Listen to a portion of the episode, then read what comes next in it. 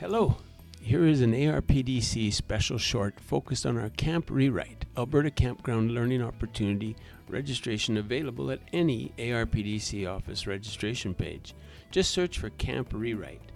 Listen in as Charlie, Angela Stockman, one of the three leaders of Camp Rewrite, and I talk about this great opportunity for your relaxed summer learning in reading, writing, planning, and assessment for English language arts and literature. So we've we've got some time scheduled with you coming up, you and Rebekah and Matthew. Can you talk to us a little bit about Camp Rewrite? Speaking of fun, bring your own s'mores, friends. Yes. Um, this was just such a beautiful invitation. Rebekah reached out to me uh, and to Matt. She dropped an email and said, Listen, I don't know about you, but I'm really craving a certain kind of professional learning and I don't see it anywhere. Let's make it.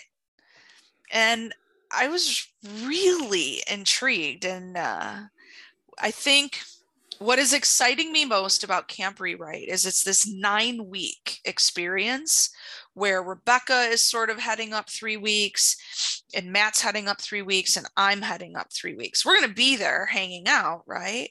But every time it's it's I'm up to bat essentially or Rebekah or Matt we're going to be dropping one one hour at least of asynchro professional learning related to something that we're kind of passionate about and known for in our work right?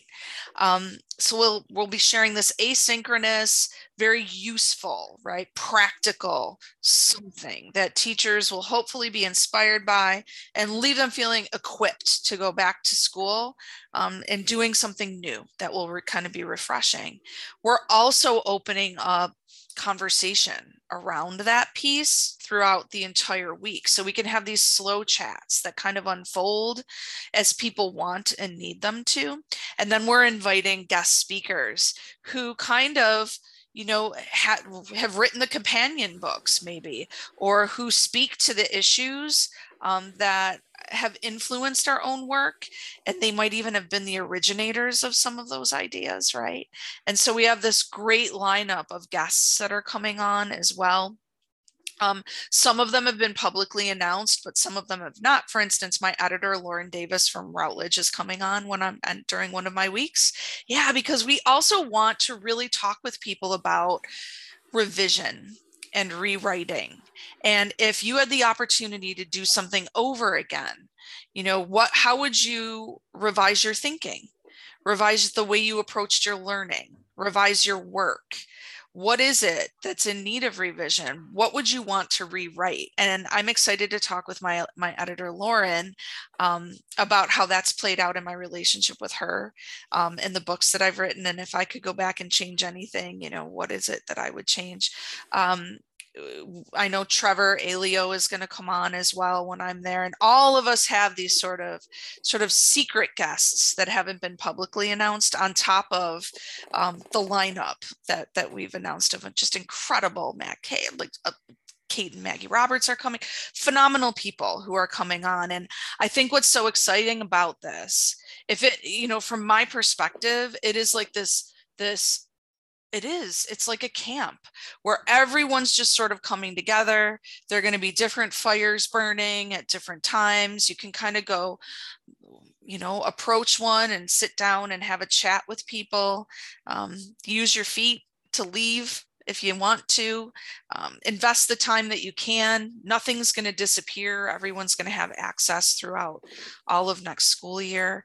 Um, but I think it's the variety of invitations and that common thread around revision, rewriting, and not having to show up perfect and not having like, I'm excited because I don't have to perform. I can like just show up and have an authentic conversation, share some things that I hope are really useful, listen if people say, Hey, I was really hoping you would share this, or do you know anything about that? Have you done this sort of work? And I can kind of go into my drive folder and say, Oh, I did this thing this year. You might want this stuff I've never even thought about sharing possibly it's it's the conversations i think that are going to be richly varied and slow and we have time to kind of linger over them um, that I'm excited about. So yeah.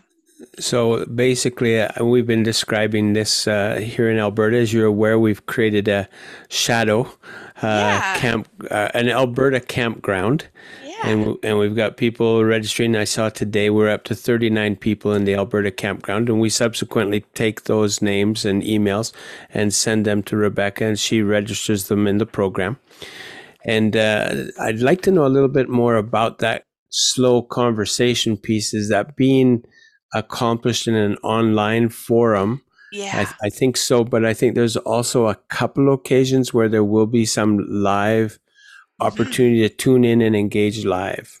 Yeah, so everything that we're doing is happening through Substack, and anyone who is registered will have access to that Substack um, through next school year. Uh, we want people to be able to return to that space and access things. We are also hosting weekly conversations with our guest speakers. Those are going to be live on Zoom.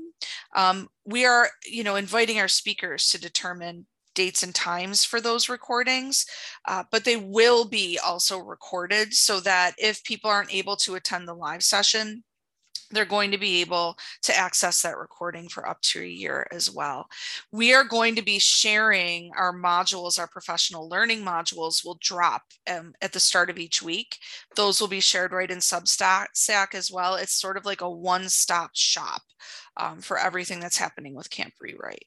Uh, and we're going to be lingering in there. There will be um, you know, sort of impromptu invitations for coffee hours and fireside chats, in addition to the things that that we've uh, that we've already promoted. Yeah. Campfire about um, how these things could be applied does it fit? inside. Where does it fit in this curriculum? How could we use this? Uh, how could we uh, contribute to to the understanding?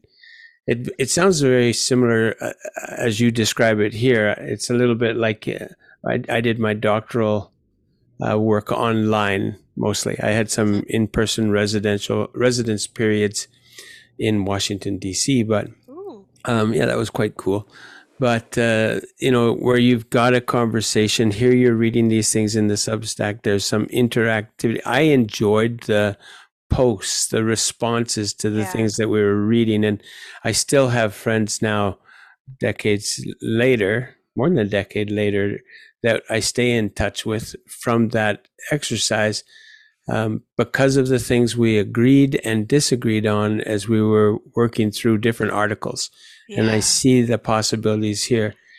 And I think that's what we're really hoping for is that people will be able to build relationships and find new colleagues and new friends in the work because it is a space that they can come back to where new invitations are going to be offered every week for nine weeks. Um, and some people are going to be able to dedicate more time you know during some parts of the summer and less during others and i'm, I'm excited to see how it all unfolds One thing I think um, that I've learned, you know, perhaps most recently with our Alberta Lit Institute, but um, in previous learnings with you, Angela, and with other um, presenters, sometimes when you're the only language arts teacher or as the English or language arts teacher, y the way you view things, your pedagogy is different than other people's pedagogy.